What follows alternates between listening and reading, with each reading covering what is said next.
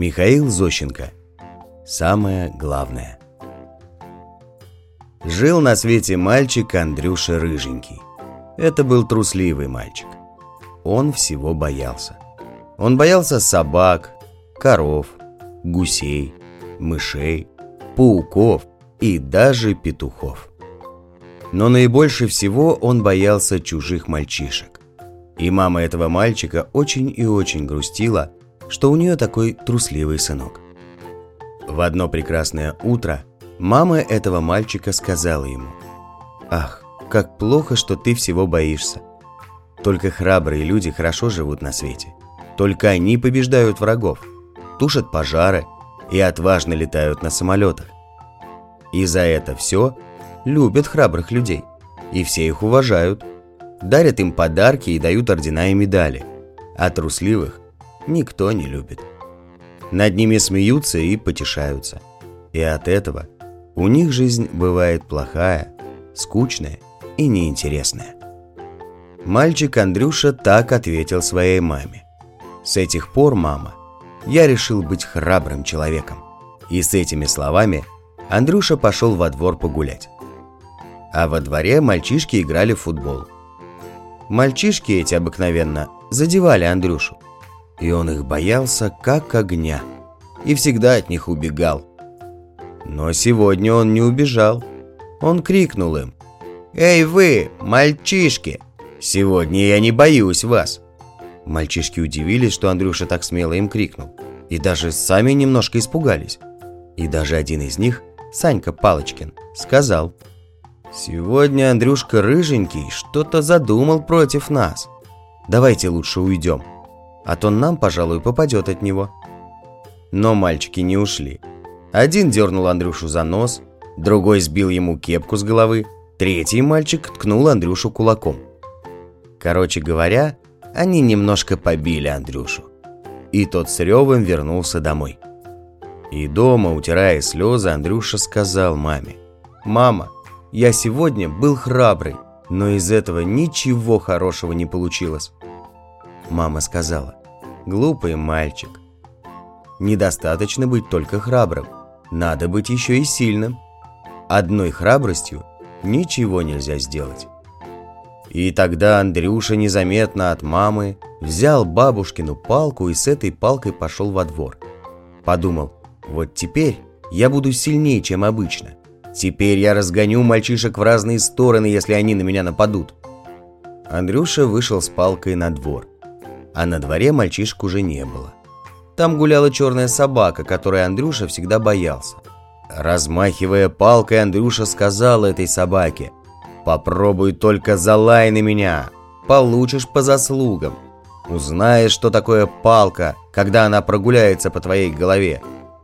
Собака начала лаять и бросаться на Андрюшу. Размахивая палкой, Андрюша раза два ударил собаку по голове, но та забежала сзади и немного порвала Андрюшины штаны.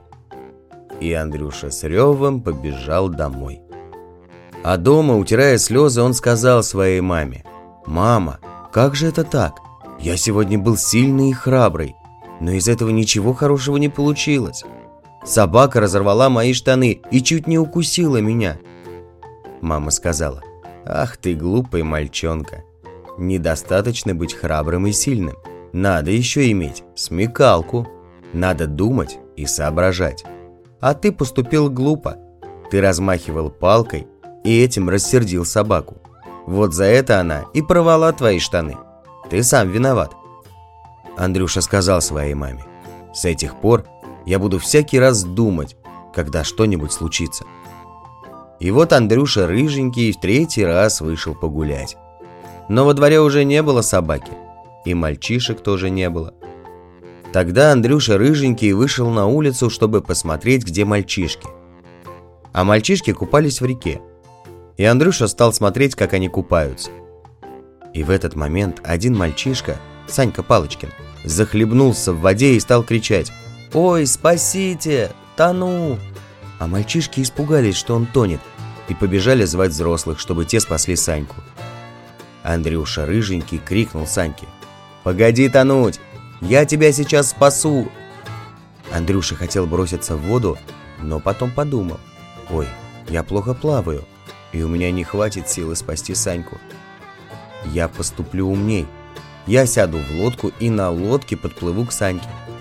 А у самого берега стояла рыбацкая лодка.